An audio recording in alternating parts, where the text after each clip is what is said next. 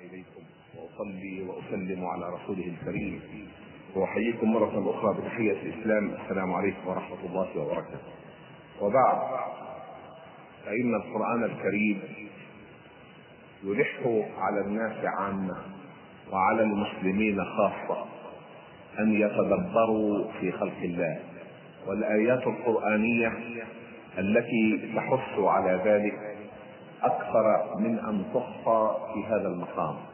قل سيروا في الأرض فانظروا كيف بدأ الخلق.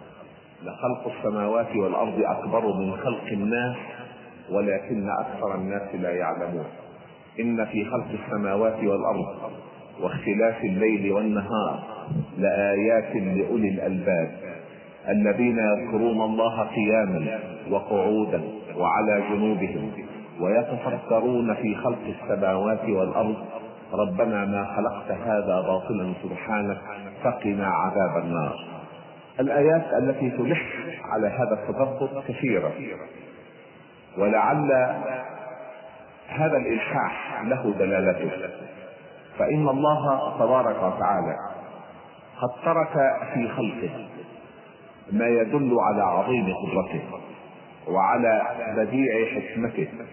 وعلى عظيم صنعه وعلى حاجة هذا الكون في كل وقت من أوقات وجوده إلى رحمة ذلك الخالق العظيم. وإذا أدرك الإنسان ذلك خضع لخالق هذا الكون ولخالقه بالطاعة والانصياع لأوامره. فلذلك يعتبر النظر في الكون والتدبر في آيات الله فيه من أعظم وسائل التربية للنفس البشرية.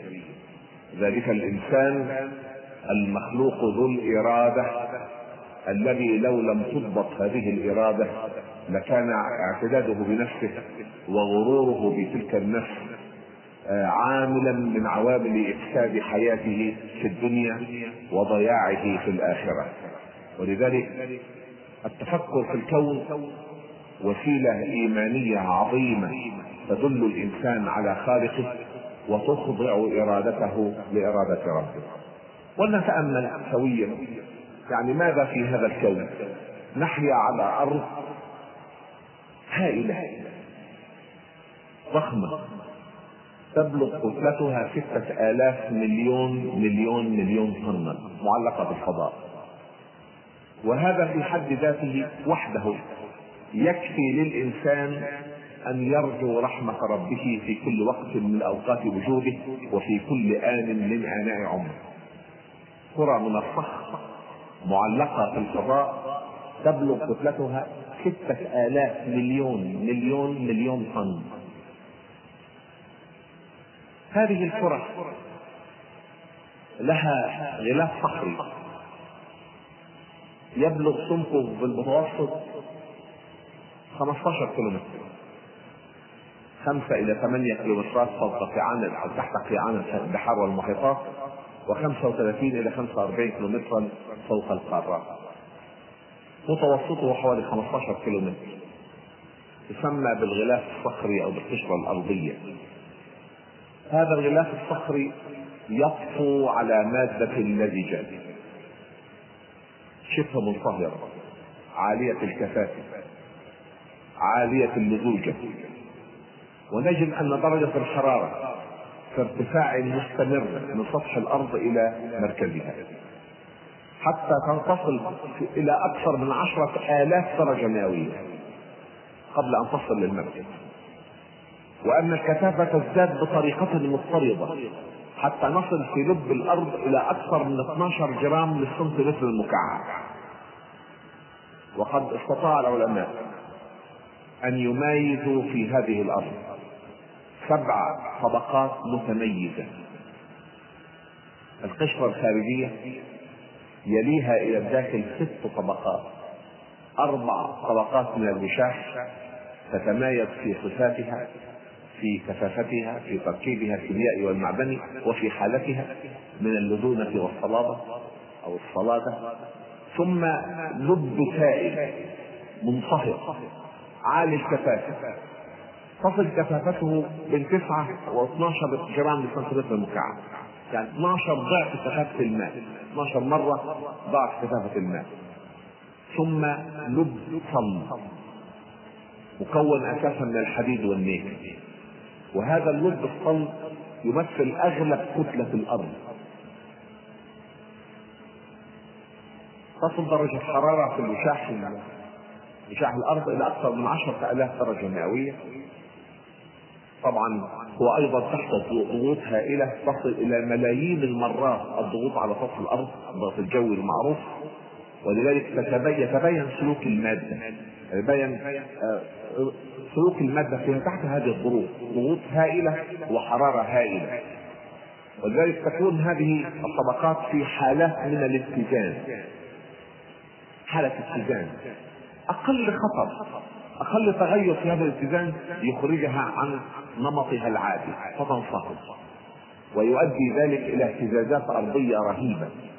كالذي حدث في مصر منذ أيام قليلة. عافانا الله وعافاكم من اثارها هذه الأرض التي نحيا عليها آية من آيات الله. كان كونها تبقى معلقة في الفضاء بهذه الصورة. في هذه الكتلة الهائلة في حد ذاتها آية من آيات الله. وهي محاطة بخير كثير وبمخاطر عديدة. تحاط الأرض بغلاف غازي. يصل إلى آلاف الكيلومترات 32 ألف كيلومتر. واستمر بعد ذلك وإن كان لا يكاد يدرك. وغلاف مائي يبلغ متوسط عمقه أربعة كيلومترات. ووزن الغلاف الغازي ووزن الغلاف المائي أيضا أوزان هائلة لا أريد أن أشغل بالكم به. معي ولكن لا أريد أن أشغل بالكم به. كتل كتل هائلة على الأرض. وهذا الماء وهذا الهواء بغيره لا تستقيم الحياة على الأرض. ولذلك يمن علينا ربنا تبارك وتعالى في آية بسيطة للغاية بتكوين هذين الغلافين الهامين للحياة.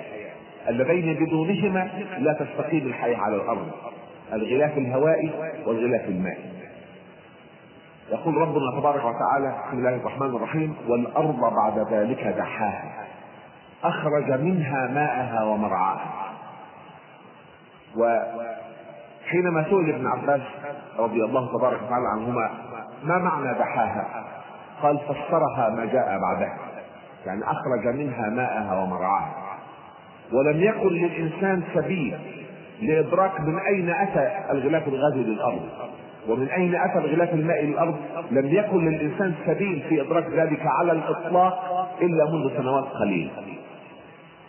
القرآن الكريم الذي تنزل قبل 14 قرن يوضح للناس من أين أتى غلاف الأرض الهوائي وغلافها المائي والأرض بعد ذلك دحاها أخرج منها ماءها ومرعاها. والعلماء الآن يقولون أن كل الغلاف الغازي للأرض وكل الغلاف المائي للأرض أصله من جوف الأرض. وحينما تنشط البراكين وتخرج منها الغازات والاتربه بملايين الاصناف يؤكد العلماء أن أكثر من 75% مما يصعد من الأبخرة والغازات آه، المتصاعد عن مستويات البراكين هو بخار ماء والباقي يغلب عليه ثاني أكسيد الكربون وأول أكسيد الكربون وغازات النيتروجين. غازات كثيرة. هي التي كونت هذا الغلاف الغازي. ونتاكد الآن أن كل الغلاف الغازي للأرض وكل صدر كله من جوف الأرض. وهذا في حد ذاته آية عظيمة. بغيرها لا تستقيم الحياة على الأرض على الإطلاق. ثم إن هذه الأرض حماها ربها تبارك وتعالى بأحزمة متعددة في غلافها الغازي نجد طبقة الأوزون على ارتفاع 25 كيلومتر تقريبا من سطح البحر. طبقة يتأكسد فيها الأكسجين ويتكون ثالث أكسيد الأكسجين كما يسموه ألف ثلاثة أو أكسيد الأكسجين ألف ثلاثة آه يعكس أشعة الأشعة فوق البنفسجية الضارة. وهي أشعة إذا دخلت إلى نطاق الجاذبية الأرضية ووصلت إلى الطبقات السفلى من الأرض تحرق الحياة الإنسان والحيوان والنبات. وتسبب سرطانات في الجلد أعاذنا وأعاذكم الله منها. تسبب أمراض للعيون لا يتحملها الإنسان ولا تعالج. آه، جعلها ربنا تبارك وتعالى هذه طبقه حمايه لنا من خطر هذه الأشعة فوق البنفسجيه وليس هذا فقط. لكن لعلكم سمعتم أن العبث الانساني بتلويث الغلاف الغازي للأرض تلويث جو الأرض قد أدى إلى حدوث ثقبين هائلين في هذه الطبقة أحدهما وأكبرهما فوق القطب الجنوبي والآخر فوق القطب الشمالي وأن هذان الثقبان يتسعان بطريقة مستمرة ويشكلان خطرا على الحياة على الأرض. هذا من عبث الإنسان وإفساده. إفساد الأرض لهذا النظام الرباني العظيم بما تطلق فوهات المصانع ومداخل المصانع وعوادم الطائرات والبواخر والسيارات من كميات هائلة من الملوثات. وفي مقدمتها غازات الفلورو كاربون كما يسمونها الفلور والفلور والكربون التي تكسر هذه الطبقة. فتحدث فيها هذا الثقب وتهدد الحياة على الأرض. جعل لنا ربنا تبارك وتعالى فوق ذلك طبقة أخرى من طبقات الحماية.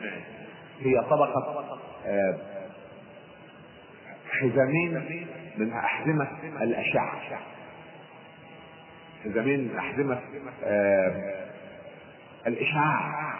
تعمل تعمل كل هو كمرآة لصب. الأشعة الكونية المتسارعة التي تدخل في نطاق الجاذبية الأرضية. حزامين هذان الحزامان يمنعان عن الأرض وعن الحياة فوق سطحها كميات هائلة من الجسيمات الكونية المتسارعة التي لو دخلت إلى نطاق الغلاف السفلي للأرض لأفنت الحياة على سطحها. ثم فوق ذلك حزامان آخران من الأحزمة متأينة. تعملان كذلك على صب جزء كبير من هذه الأشعة الكونية. طبقات من الحماية جعلها ربنا تبارك وتعالى رحمة بالإنسان والحيوان والنبات على سطح هذا الكوكب وتأكيدا على حاجة الإنسان في هذه الغربة التي يحياها على سطح هذا الكوكب كرة معلقة في الفضاء تدور حول نفسها وحول الشمس وفي حركات متعددة بهذه الكتلة الهائلة ستة آلاف مليون مليون مليون طن وهي معلقة في الفضاء ومحاطة بهذه المخاطر. الأشعة الكونية الأشعة فوق البنفسجية هذا من فوقها من تحتها تحت هذه القشرة اليابسة التي نحيا عليها تحت مياه البحار والأنهار والبحيرات الرطبة النبية. تحت الحقول الخضراء الزاهية. نجد أن الصخور تنصهر في درجات حرارة عالية ونجد تفاعلات نووية تفوق في حدتها. أي تجارب نووية قام بها الإنسان على سطح الأرض في كل لحظة. وينبئنا عن ذلك فوهات البراكين. حينما تفور الأرض وتفور هذه البراكين ويخرج منها الحمم في درجات تفوق الألف درجة مئوية. وتندفع على سطح الأرض تحرق الأخضر واليابس وينبئنا عنها أيضا الهزات الأرضية. وكما أشرت أن المادة تحت قشرة الأرض في حالة من الاتزان لأنها في درجات حرارة عالية ولكنها تحت ضغوط مرتفعة جدا يصل الضغط في لب الأرض إلى ثلاثة ونصف مليون ضغط جوي. ونصف مليون مرة الضغط على سطح الأرض. تحت ضغوط هائلة تمنعها من الانصهار هذه الحالة من الاتزان لو زادت الحرارة قليلا أو قل الضغط قليلا تضطرب فتنصهر هذه الصخور يزداد حجمها لأنها تتحول من الحالة الصلبة إلى الحالة السائلة أو الحالة الغازية فترج قشرة الأرض رجا شديدا. وهذا أحد الأسباب الرئيسية لحدوث الزلازل. اختلال أو أو انصهار آه، هذه الصخور انصهارا شبه كامل أو كامل مما يؤدي إلى زياده حجمها وإلى ضغطها على القشرة الأرضية. التفاعلات النووية تحت القشرة الأرضية ليس خطرها فقط في عملية الحرارة الناتجة عن هذه التفاعلات ولكن أيضا الجسيمات التي تنطلق عن هذه التفاعلات النووية لها أخطارها الرهيبة ونجد أن من رحمة الله سبحانه وتعالى أن قشرة الأرض هذا الغلاف الصخري للأرض مصدع بشبكة هائلة من الصدوع تمتد لعشرات الآلاف من الكيلومترات طولا وعرضا. وأن هذه الشبكة من رحمة الله أغلبها تحت مياه البحار والمحيطات. وتتدفق الحمم البركانية من هذه الشبكة بملايين الأصناف. والذين قاموا بتصوير قيعان البحار والمحيطات التي آه، تصدعت قيعانها بهذه الصدوع يقولون أن الثوران البركاني فوق قيعان البحار والمحيطات يفوق في شدته أي نشاط بركاني على سطح الأرض. وما كان أحد يتصور أن الماء والنار يلتقيان يجتمعان في مكان واحد فهما من الابطال ويعجب الإنسان على هذه الإشارة القرآنية الرقيقة لهذه تلك الحقيقة الكونية التي نعلمها الآن أن من صفات الأرض الأساسية أنها ذات خضوع ويتنزل القرآن الكريم يقول والأرض ذات الصدع والسماء ذات الرجع والأرض ذات الصدع من الذي علم محمد صلى الله عليه وسلم ذلك ولم يكن منبأ بالغيب معلما من قبل الله سبحانه وتعالى. هذه الصدوع لو كانت كلها على الأرض مس على اليابسة ما استقامت الحياة. نحن نعلم أن الأرض أغلبها ماء مغطى بالماء وأقلها مغطى باليابسة. 70% من مساحة سطح الكرة الأرضية مغطى بالمياه و30% فقط هو الذي مغطى باليابسة. والسبب في ذلك أن الأرض بدأت كلها مغطاة بالمياه بالكامل. وأن اليابسة تكونت فوق سطح الأرض من نشاط البراكين فوق من لوازم الأرض. عن طريقها تكونت مادة القارات. بغير هذه الصدوع ما تكونت مادة القارات. وهذه الصدوع أيضا هي صمامات أمان للأرض. لولاها لانفجرت الأرض على هيئة قنبلة نووية منذ زمن طويل واستقامت الحياة على سطحها على الإطلاق فهذه أيضا لفته آه، كونية هامة تقرر الإنسان آه، مدى الخطر الذي يحيط به في وجوده فوق هذا الكوكب في هذه الغربة التي يحياها في هذه الدنيا. هذه الصدوع تنشط فينطلق منها الحمم البركاني بكميات هائلة. ونجد أن بعض قيعان البحار والمحيطات متأججة بهذا الحمم البركاني. وفي ذلك يقول أيضا ربنا تبارك وتعالى في سورة الطور يقسم رب ربنا تبارك وتعالى وهو الغني عن القسم يقول والبحر المسجور البحر الذي يفتقد قاعه بالنار. وهذه مرحلة من مراحل تكون البحار ليست كل البحار هكذا ولكن أغلب البحار في مراحلها تنفتح وتتصدع في قيعانها فيندفع منها الحمام البركاني بكميات هائلة ويتخذ قاع البحر.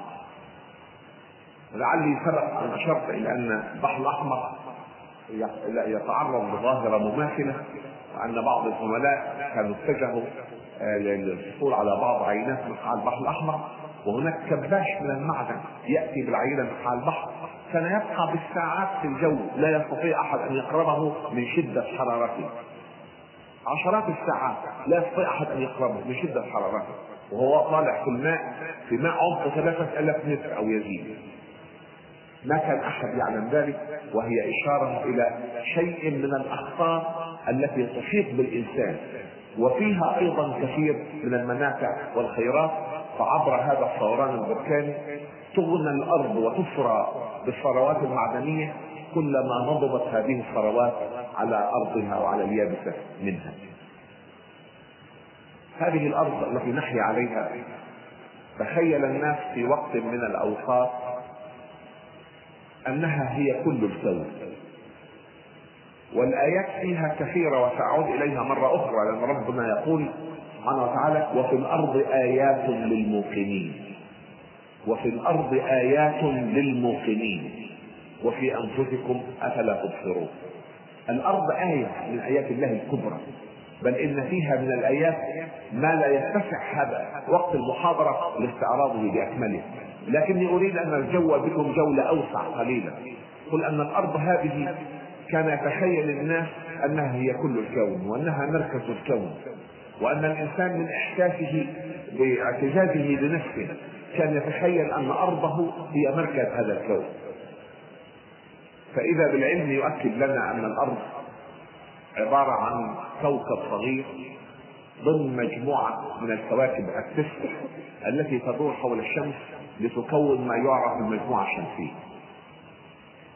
وأن هذه الكواكب التسع عطارد والزهرة والأرض والمريخ والمشتري وزحل ويورانوس ونبتون وبلوتو.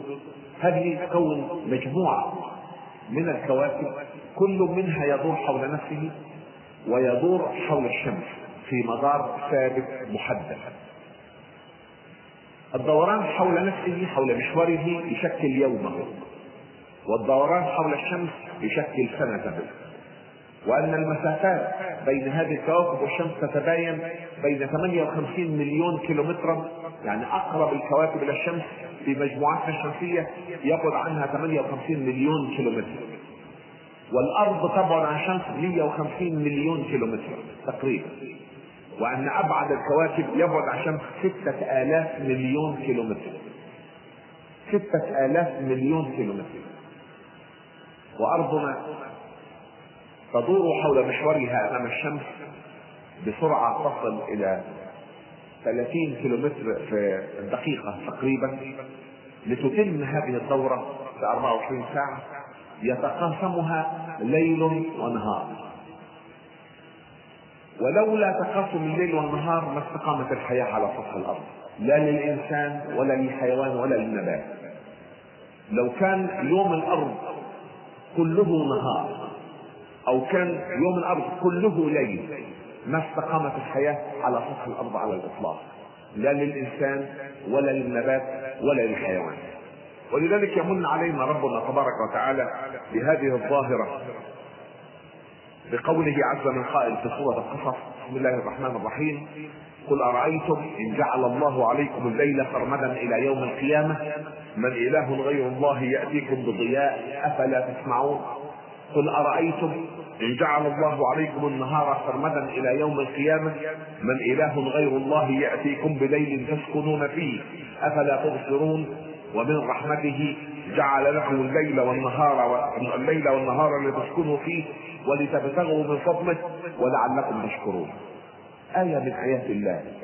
لو كان الليل مستمر على مدى 24 ساعة ما استطاع النبات أن يقوم بعملية التمثيل الضوئي وطبعا على النبات تقوم الحياة الحيوانية وعلى النبات والحيوان تقوم الحياة الإنسانية.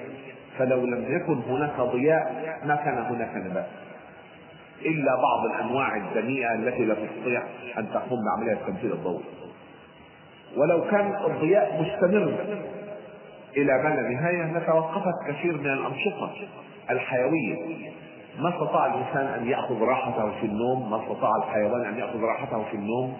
آه، ما استطاع النبات أن يغير من عملية التبخير الضوئي وياخذ الأكسجين ويطلق ثاني اكسيد الكربون. لا تستقيم الحياة.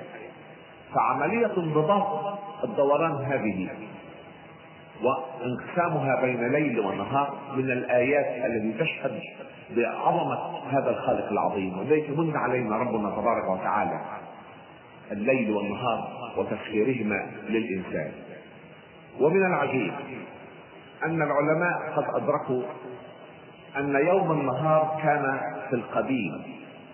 آه طول النهار كان في القديم أو نهار الأرض كان أقصر بكثير مما هو عليه الآن. واستنتجوا من ذلك أن سرعة دوران الأرض حول محورها كانت أسرع مما هي عليه الآن. ومن الأمور الغريبة أنه ما من أمر من أمور هذه الأرض ولا هذا الكون إلا وهو مدون في صفحة هذا الكون وفي سطور تلك الأرض. ما من حدث مر على الأرض إلا وهو مدون في سطورها ما في هزة أرضية ولا فوران بركاني ولا حركة بنيه للجبال ولا نمط من أنماط الحياة الذي عاش على سطح الأرض إلا وهو مدون في صخور الأرض.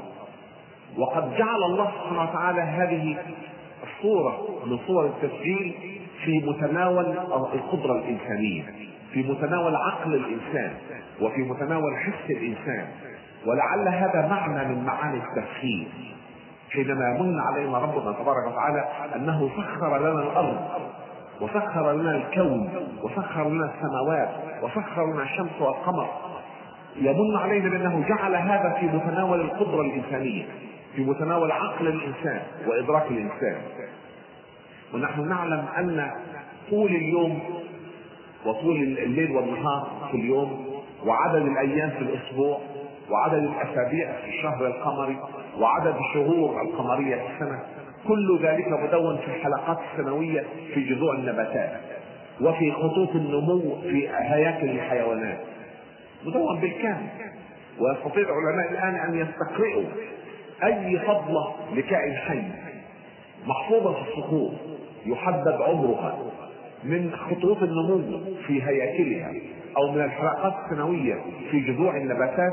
يستطيع العلماء أن يصلوا الآن كم كان طول اليوم اليوم؟ كم كان طول الليل وطول النهار؟ كم كان طول اليوم؟ كم كان طول الأسبوع وطول الشهر؟ وكم عدد الشهور في السنة؟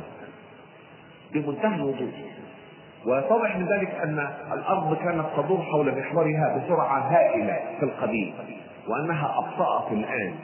ويحاول العلماء تفسير كيف أبطأت الأرض حركتها. ويقولون إن عملية المد والجذر تعمل كالفرملة. التي تبطئ من حركة الأرض سرعة دوران الأرض حول محورها.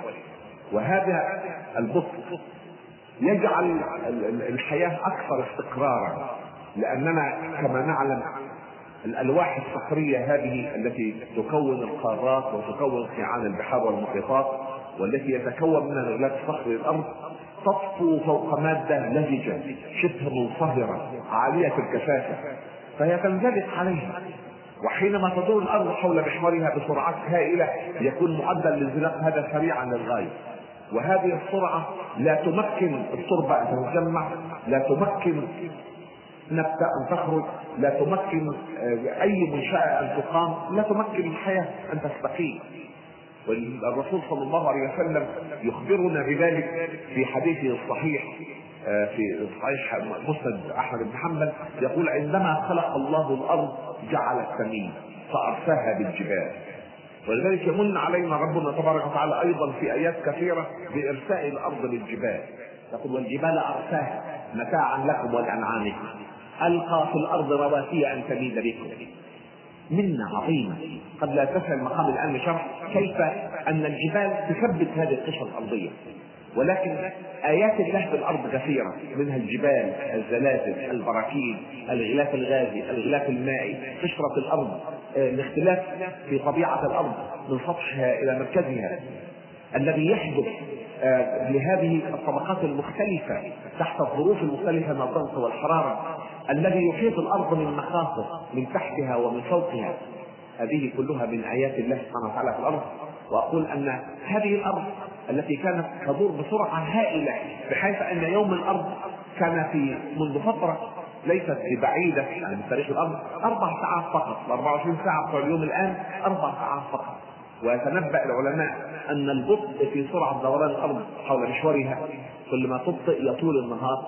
أن البطء هذا سيوصل الأرض في وقت من الأوقات إلى أن تغير من اتجاه دورانها بدلا من أن تدور من الغرب إلى الشرق.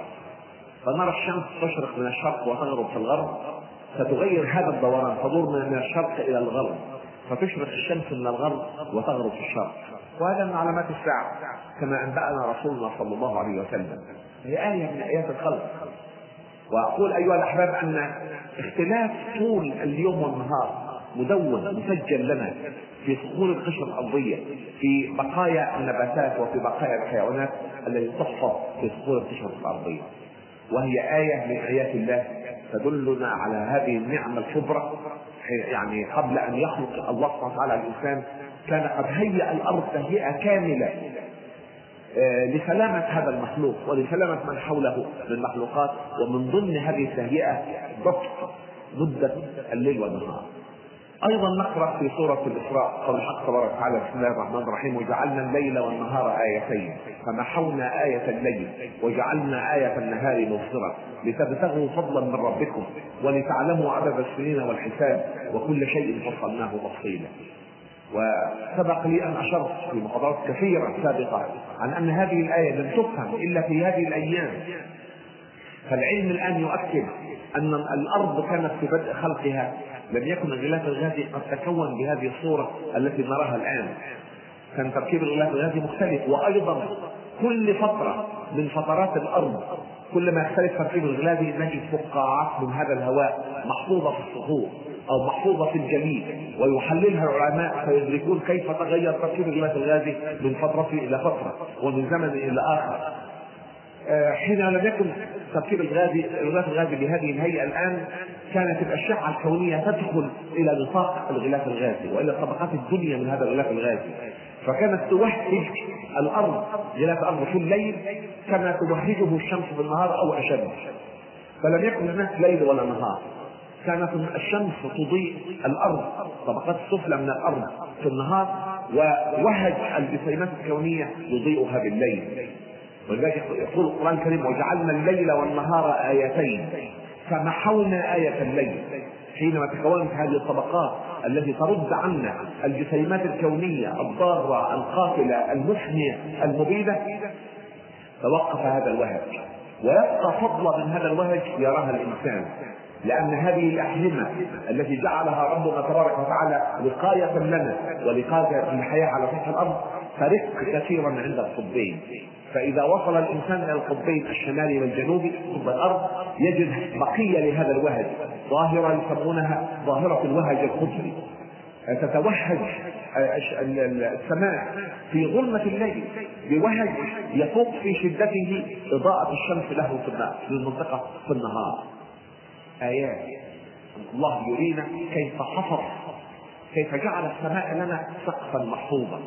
وكلها من آيات الله التي إذا تدبرها الإنسان أدرك من أمور هذه الدنيا أنه في غربة على هذه الكرة الصخرية المعلقة في الفضاء المحاطة بالمخاطر من كل جانب من فوقها ومن تحتها وأنه في كل لحظة من لحظات وجوده على هذا الكوكب وفي كل آن من آناء عمره محتاج إلى رحمة هذا الخالق العظيم. لذلك كان من أحب أدعية المصطفى صلى الله عليه وسلم إلى قلبه الشريف. اللهم لا تكلنا لأنفسنا ولا لأحد من خلقك طرفة عين ولا أقل من ذلك. الضوء الذي نراه من اشعه الشمس في النهار أيضا نعمة من نعم الله الكبرى لأن هذا الضوء لا يتراءى إلا في ال 200 كيلو متر السفلى بالغلاف الغازي فقط. وسببه أن أشعة الشمس في الأصل زرقاء.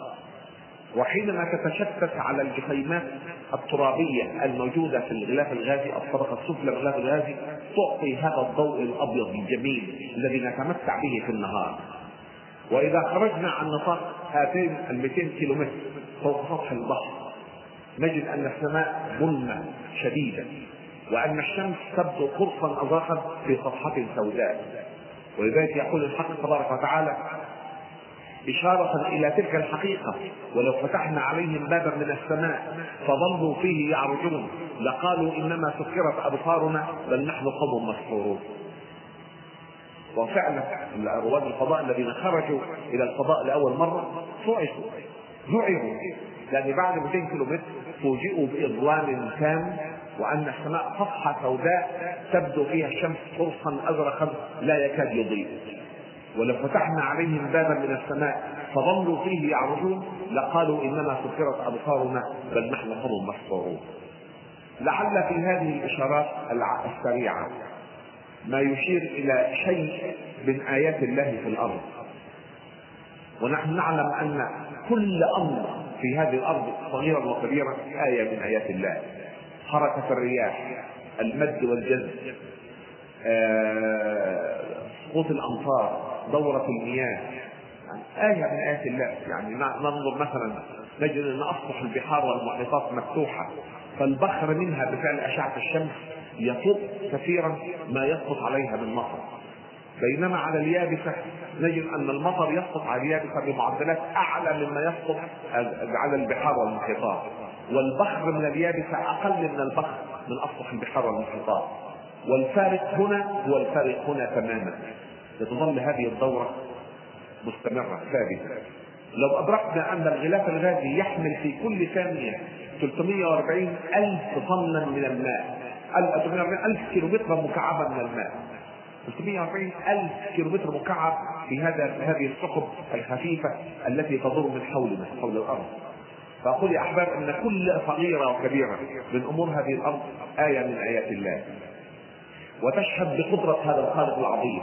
وبحاجة الإنسان إلى رحمته وإلى رعايته وإلى عطفه في كل لحظة من لحظات وجودنا في هذه الدنيا. قل إذا خرجنا من هذا النطاق ونظرنا إلى المجموعة الشمسية وجدنا أن الأرض أحد كواكب تسعة تدور حول الشمس لتكون مجموعتها الشمسية. المسافة بين الأرض والشمس 150 مليون كيلومتر. بين الأرض والقمر 380 ألف كيلومتر. لذلك الذين وصلوا إلى القمر يعني خطوة. بالنسبة للمسافة بيننا وبين الشمس شيء قليل المسافات بين الكواكب التي تدور حول الشمس والشمس تبدأ من 58 مليون كيلومترا إلى 6000 مليون كيلومتر هذه المجموعة صارت باسم المجموعة الشمسية وقد تخيل الناس في بدء الأمر أن هذه المجموعة هي كل الكون. فإذا بالعلم يؤكد أن هذه المجموعة ما هي إلا هباء صغيرة في حشد هائل للنجوم. قدر العلماء عدد النجوم فيه بأكثر من 300 ألف مليون نجم ليكون ما يعرف باسم المجرة.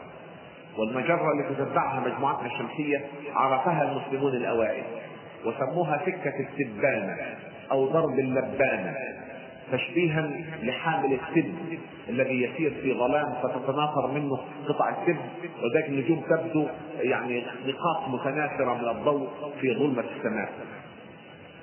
أو حامل الحليب فتساقط منه قطرات الحليب في طريق اسود فقالوا سموها سكه السبانة أو ضرب اللبانه هذه المجرة عبارة عن قرص آه، مفلطح يبلغ قطره مئة ألف سنة ضوئية. وحينما نخرج من نطاق المجموعة الشمسية يصعب على الإنسان أن يستخدم الكيلومتر والميل لا تصلح هذه القياسات. فاتفق العلماء على أن يقترحوا وحدة للقياس في الكون سموها بالسنة الضوئية. والسنة الضوئية هي المسافة التي يقطعها الضوء بسرعته المعروفة 300 ألف كيلومتر في الثانية في سنة من سنينا. ولكي أحسب هذه المسافة. لابد لي أن أضرب 300 ألف كيلومتر في 60 ليصبح في الدقيقة. في 60 ليصبح في الساعة. في 24 ليصبح في اليوم. في 365 وربع ليصبح في سنة. وهو رقم ضخم. يبلغ 9.5 مليون مليون كيلومتر. سكة بسكة السبانة أو ضرب اللبانة هذه المجرة. المجرة اللي تتبعها مجموعة شمسية يبلغ قطرها مئة ألف سنة ضوئية. مئة ألف في تسعة ونصف مليون مليون كيلومتر. ويبلغ سمكها عشر ذلك تقريبا. وتقع مجموعتنا الشمسية عند منتصف أحد أطرافها. على بعد 30 ألف سنة ضوئية من المركز و20 ألف سنة ضوئية من من أحد أطرافها. وحصل علماء في هذه المجموعة أكثر من 300 ألف مليون نجم متشابسين بعضها أكبر من الشمس قليلا وبعضها أقل من الشمس قليلا. ونحن نعلم أن شمسنا وهي شيء عظيم كتلة ملتهبة من الغاز متوهجة متأججة مضيئة بذاتها تبلغ درجة حرارة سطحها ستة آلاف درجة مئوية وتبلغ حرارة جوفها أكثر من عشرين مليون درجة مئوية وأن وقود هذه الشمس هو غاز الهيدروجين. يتحد غاز الهيدروجين مع بعضه البعض بعملية معاكسة لعملية الانشطار النووي يسميها العلماء عملية الاندماج النووي. فينتج عن ذلك عنصر الهيليوم وتنطلق طاقة هائلة هي التي ترفع أشعة الشمس إلى هذه الدرجة العالية. ستة آلاف درجة مئوية على السطح وأكثر من 20 مليون درجة مئوية في الداخل. وتبلغ كتلة الشمس ألفين مليون مليون مليون مليون طن. أربع مرات مليون. ألفين مليون مليون مليون مليون طن. أيضا معلقة في الفضاء متأججة ملتهبة لملايين السنين لا تنطفئ لها جذوة فارتفع ألسنة اللهب على سطحها لآلاف الكيلومترات. يسمونها الرياح الشمسية. وتؤثر حتى على الاتصالات على سطح الأرض. هذه الكتلة تبلغ 332 ألف مرة كتلة الأرض. 332 ألف مرة كتلة الأرض. وكون كتلة غازية تبقى معلقة في الفضاء محتفظة بكينونتها متأججة بهذه الحرارة العالية تشع في كل اتجاه. ولولا هذا الإشعاع ما استقامت الحياة على سطح الأرض. فالأرض تتلقى جزءا هائلا من الطاقة اللازمة للحياة على سطحها من هذه الشمس. هذه الشمس ليس بها حديد. تتحد العناصر فيها بطريقة منتظمة حسب الجدول الدوري للعناصر. إحنا نعرف إن الهيدروجين هو أخف العناصر المعروفة في الكون وهو المكون لاغلب مادة الكون المنظور يتحد الهيدروجين لكون الهيليوم يتحد الهيليوم لكون الليثيوم وهكذا. لكنها لا تصل إلى أكثر من مجموعة الكربون. لا تصل لمجموعة الحديد. وقد علمنا أن الأرض أغلب مادتها الحديد. فمن أين أتى حديد الأرض؟ أي من أين أتى؟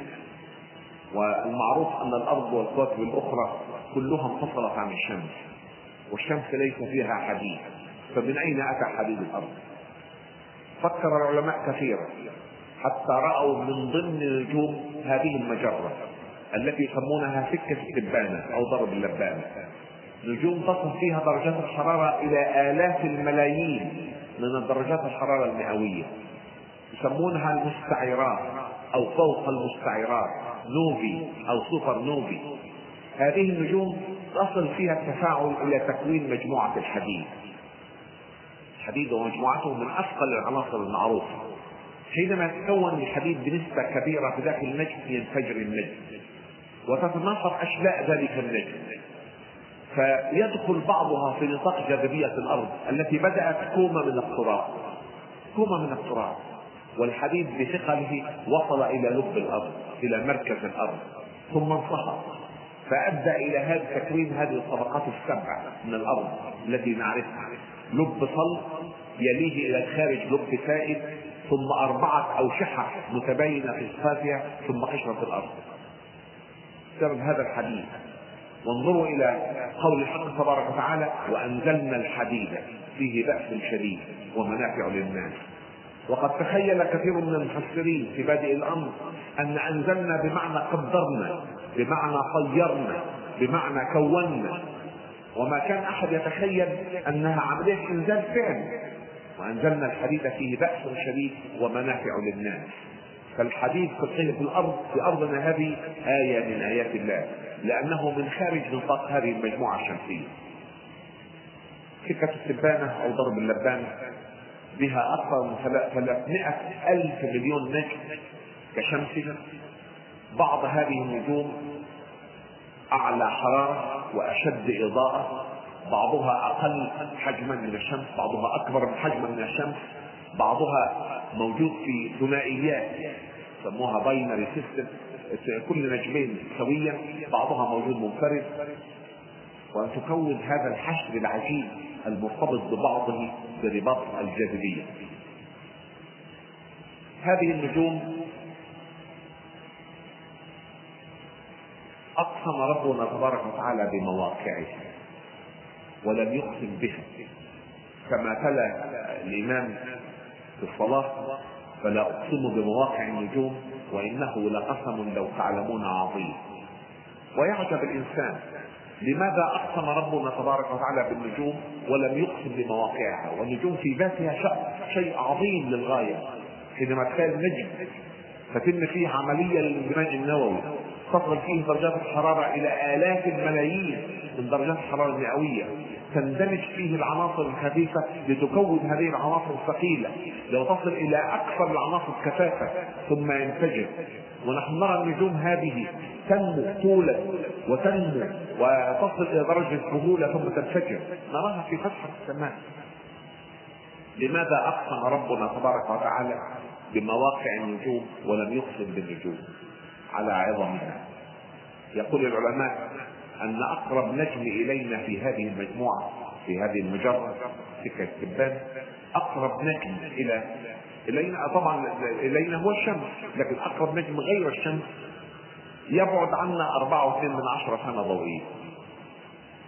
بمعنى أن ضوءه إذا صدر الآن لا يصل إلينا إلا بعد أربعة من عشرة من السنين. فالحقيقة أن الإنسان لا يرى من فوق سطح الأرض من النجوم إلا الشمس. أما باقي النجوم فلا يرى لها إلا مواقع. كانت فيها النجوم ثم غادرتها وتترك أثرها في تلك المواقع.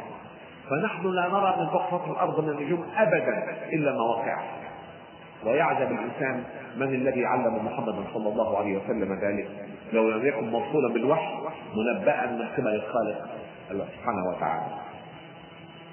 قد تخيل الناس أن هذه المجرة سكة السبانة أو ضرب اللبانة هي كل الكون.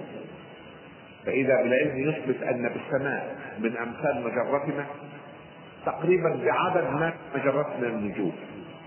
مئة ألف مليون مجرة على الأقل. وأن هذه المجرات تسبح في ركن من الكون. يستطيع العلماء أن يقدروه الآن. ذلك الركن الذي تسبح في المجرات قطره 36 ألف مليون سنة ضوئية. 36 ألف مليون في تسعة ونصف مليون مليون كيلومتر. لكم أن تتخيلوا ذلك. مئة ألف مليون مجرة. بعضها أكبر من مجرتنا وبعضها في حجم مجرتنا وبعضها أصغر من مجرتنا قليلا. كل مجرة فيها بين مئة ألف وثلاثمائة ألف مليون نجم. كل نجم له توابعه كما أن لشمسنا توابعها كواكب وكويكبات وأقمار ومذنبات وشهب ونيازك وقد أدرك العلماء لحالات المادة في الكون حالات كثيرة منها أشباه النجوم ومنها النابضات ومنها الثقوب السوداء ومنها السدم. أشياء هذا خلق عجيب يبنى تبحث هذا الكون. ويؤكد العلماء على أن هذا الكون أو هذا الجزء المدرك من الكون يسمونه الكون المدرك. الجزء المدرك من الكون مبني كله على وتيرة واحدة وعلى نسق واحد وعلى نظام واحد. إن دل على شيء فإنما يدل على وحدة الخالق العظيم الذي أبدع هذا الكون بعلمه وحكمته وقدرته. وحدة هذا الكون هي المجموعة الشمسية. إذا اخترنا وحده أكبر لتكن المجرة. إذا اخترنا وحده أكبر التجمع المجري. التجمع المجري يدور يعني الأجرام هذه كل منها يدور دورات متعددة. فالأرض تدور حول محورها أمام الشمس وتدور حول الشمس وتدور مع الشمس حول مركز للمجرة وتدور مع المجرة حول مركز التجمع المجري. وتدور مع التجمع المجري حول مركز للكون لا يعلمه إلا الله. حركات كثيرة جدا.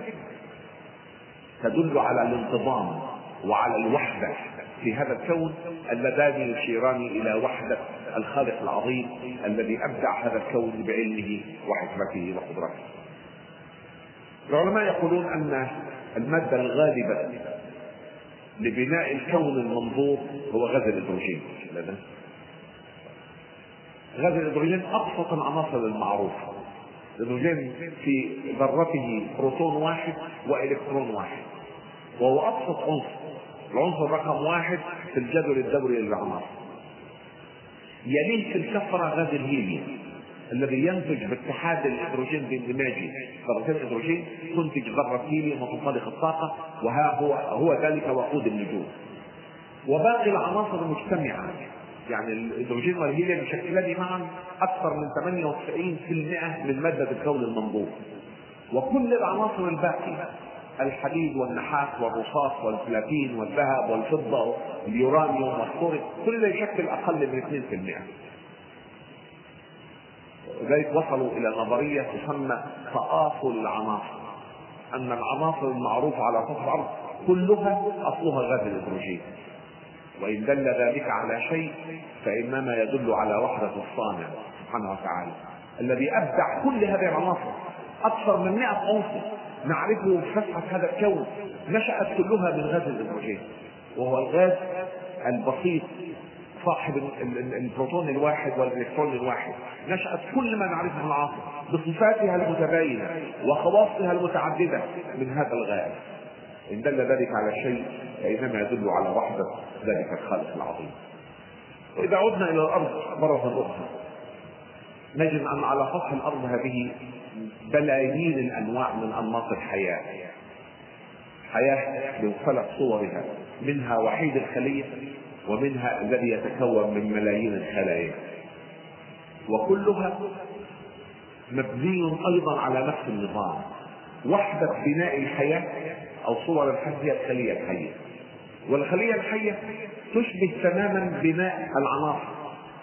العناصر وحدة بناؤها الذرة بروتون في الوسط وإلكترونات تدور حولها كل منها يدور حول محوره ويدور حول النواة تماما كما هو الحال في المجموعة الشمسية. والخلية الحية نفس الشيء.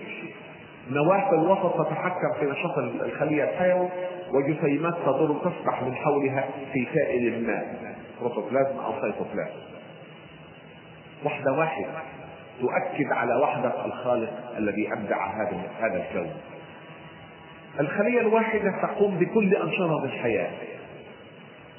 تعاطي الطعام وهضمه وتمثيله وإخراجه والتكاثر والدفاع عن النفس والتنفس وكل شيء. تقوم بكل أنشطة الحياة. تماما كما تقوم بها الأجساد التي تتكون من ملايين الخلايا. ولذلك بعض العلماء يقولون أن الإعجاز في خلق الخلية الواحدة قد يفوق في شدته. هذه الكائنات المكونة من ملايين الخلايا. تنتظمها انسجه متخصصة وأجهزة متخصصة تتعاون فيما بينها للقيام بهذه وظائف الحياة المختلفة. نعم يعرف الإنسان من صور الحياة أكثر من مليون ونصف نوع. من أنواع الحياة. كل نوع ممثل ببلايين الأفراد. كلها مبنية على نفس النمط وعلى نفس الوتيرة وعلى نفس النظام. الأرض مكونة من صخور والصخور مكونة من عناصر أو من جزيئات والجزيئات مكونة من من الذرات والذرات مبنية على نفس نظام المجموعة الشمسية على سطحها انماط من الحياة مكونة من خلية واحدة أو من ملايين الخلايا والخلية مبنية على نفس نظام الذرة ونفس نظام المجموعة الشمسية دل ذلك على شيء فإنما يدل على أن الذي أبدع هذا الكون من أدق دقائقه إلى أكبر وحداته هو ذلك الخالق العظيم الذي ليس كمثله شيء. قل أحباب أن الله سبحانه وتعالى الذي أبدع هذا الكون بعلمه وحكمته وقدرته هو الذي خلق المكان وهو الذي أبدع الزمان. فلا المكان يحبه ولا الزمان يحبه ربنا تبارك وتعالى فوق المكان وفوق الزمان. هو الأول بلا بداية والآخر بلا نهاية. هو الظاهر هو الباطن ليه؟ لأنه هو مهبط المكان، هو خالق المكان، فكيف يحبه المكان؟ هو مهبط الزمان، فكيف يحبه الزمان؟ هو الذي أبدع المادة بثلاث صور وهيئات فكيف تكون المادة؟ هو الذي أبدع الطاقة بتعدد هيئاتها وطاقاتها وصورها فكيف تشكله الطاقة؟ ولذلك حينما أراد ربنا تبارك وتعالى أن يصف ذاته العاليه قال ليس كمثله شيء وهو السميع البصير. وعلماءنا قالوا في السبيل كل ما خطر بباله فالله مغير بباله. ورسوله صلى الله عليه وسلم أوصانا أن نتدبر في صفات الله ولا نتدبر في ذاته. نتفكر في صفات الله ولا نتفكر في ذاته. تفكروا في صفات الله ولا تفكروا في ذاته. لا أريد أن أطيل أكثر من ذلك فالموضوع طويل. وجوانب القدرة الإلهية في كل من جزئيات هذا الكون هي آية ناطقة بوحدة هذا الخالق العظيم وبعلمه وقدرته وحكمته. اترك باب الأمور لهؤلاء لعل فيها نفعا أكثر إن شاء الله. وأسأل الله تعالى في هذا الجمع الكريم وفي هذه الليلة المباركة وفي هذا المكان الطاهر العظيم ان يجعلني وإياكم ممن يستمعون القول فيتبعون أحسنه وأن يعينني وإياكم على حمل أمانة التبليغ وعلى فهم هذا الدين والالتزام به حتى نرضى الله تعالى وهو راض عنا وآخر دعوانا الحمد لله رب العالمين. صلى الله على سيدنا محمد. السلام عليكم ورحمة الله. وبركاته